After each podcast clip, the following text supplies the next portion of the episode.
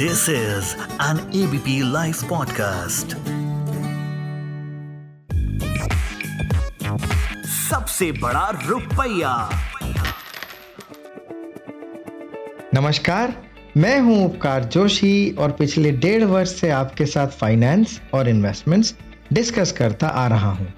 पिछले एपिसोड में हमने स्टॉक एक्सचेंजेस व प्राइमरी एंड सेकेंडरी मार्केट्स के बारे में जाना अपने आप को समझना ट्रेडिंग का ऑब्जेक्टिव समझना शॉर्ट टर्म या लॉन्ग टर्म ट्रेडिंग टैक्स और कमीशन का ओवरऑल रिटर्न पर इम्पैक्ट कितने तरह की ट्रेडिंग होती है delivery trade non delivery trade long term trade value philosophy growth philosophy इत्यादि।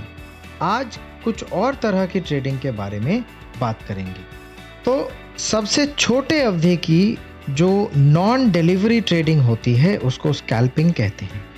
इसमें ट्रेडर बहुत जल्दी जल्दी खरीद और बेच करता है, यानी कुछ ही मिनट में खरीद और बेच हो जाती। इस तरह की ट्रेडिंग में ट्रेडर की कैलकुलेशन और डिसीज़न मेकिंग एबिलिटी बहुत इंपॉर्टेंट होती है और बहुत तेज़ी से डिसीज़न लेने की क्षमता चाहिए होती है।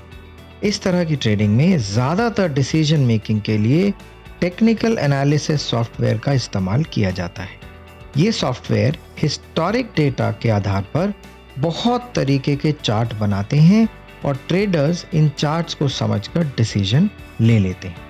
इंट्राडे ट्रेडिंग में कुछ मिनट से लेकर कुछ घंटों तक स्टॉक को होल्ड किया जाता है और बाज़ार बंद होने से पहले पहले उसको बेच दिया जाता है। इस तरह की ट्रेडिंग में बहुत अनुभवी ट्रेडर्स की आवश्यकता होती है और टेक्निकल एनालिसिस वाले सॉफ्टवेयर का इस्तेमाल किया जाता है। स्विंग ट्रेडिंग में जनरली ट्रेडर्स एक दिन से लेके एक सप्ताह तक की पोजीशन बनाते हैं। इस तरह की ट्रेडिंग का इस्तेमाल जनरली कोई न्यूज़ बेस्ड उछाल को एनकैश करने के लिए या फिर कोई नियर टर्म का इवेंट जैसे कि कंपनी की कोई ख़ास मीटिंग या कोई मैनेजमेंट में फेरबदल इत्यादि को एनकैश करने के लिए किया जाता। है पोजिशनल ट्रेडिंग में ट्रेडर्स कुछ हफ्तों से लेकर कुछ महीनों तक की पोजीशन क्रिएट करते हैं।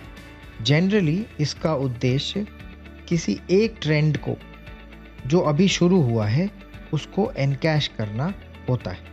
इस तरह की ट्रेडिंग में सॉफ्टवेयर की मदद ली जाती है और शॉर्ट टर्म के उतार चढ़ाव को इग्नोर करके सिर्फ़ ट्रेंड को फॉलो किया जाता है।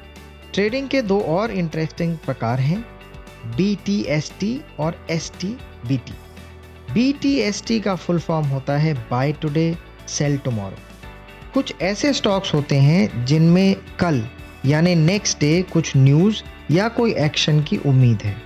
और इसी उद्देश्य से ट्रेडर आज स्टॉक को खरीदता है। और क्योंकि हमारे यहाँ delivery T plus two basis पर होती है, यानी कि transaction day plus two more days तो अगले दिन उसको ट्रेड बेचकर प्रॉफिट कमाकर निकल जाना होता है। इस तरह से वो जो डिपॉजिटरी पार्टिसिपेंट के चार्जेस हैं डिलीवरी लेने के, वो भी बचा लेता है। एस टी बी टी का फुल फॉर्म होता है सेल टुडे बाय टुमारो और ये टर्म तो सेल्फ एक्सप्लेनेटरी है। हालाँकि हमारे यहाँ कैश मार्केट में ये अलाउड नहीं है, मगर हम डेरिवेटिव मार्केट में ये स्ट्रैटेजी का इस्तेमाल कर सकते हैं।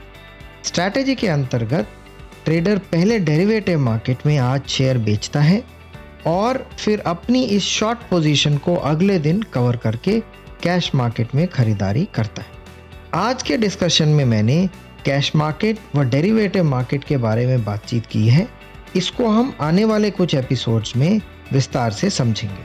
आशा करता हूँ कि आपको आज के टर्म्स ठीक से समझ में आ गए होंगे। अगले एपिसोड में इसी तरह की कुछ ज्ञानवर्धक बातें करेंगे। तब तक आप सभी अपना खूब ध्यान रखें। सभी को उपकार जोशी का प्यार भरा नमस्कार। सबसे बड़ा रुपया।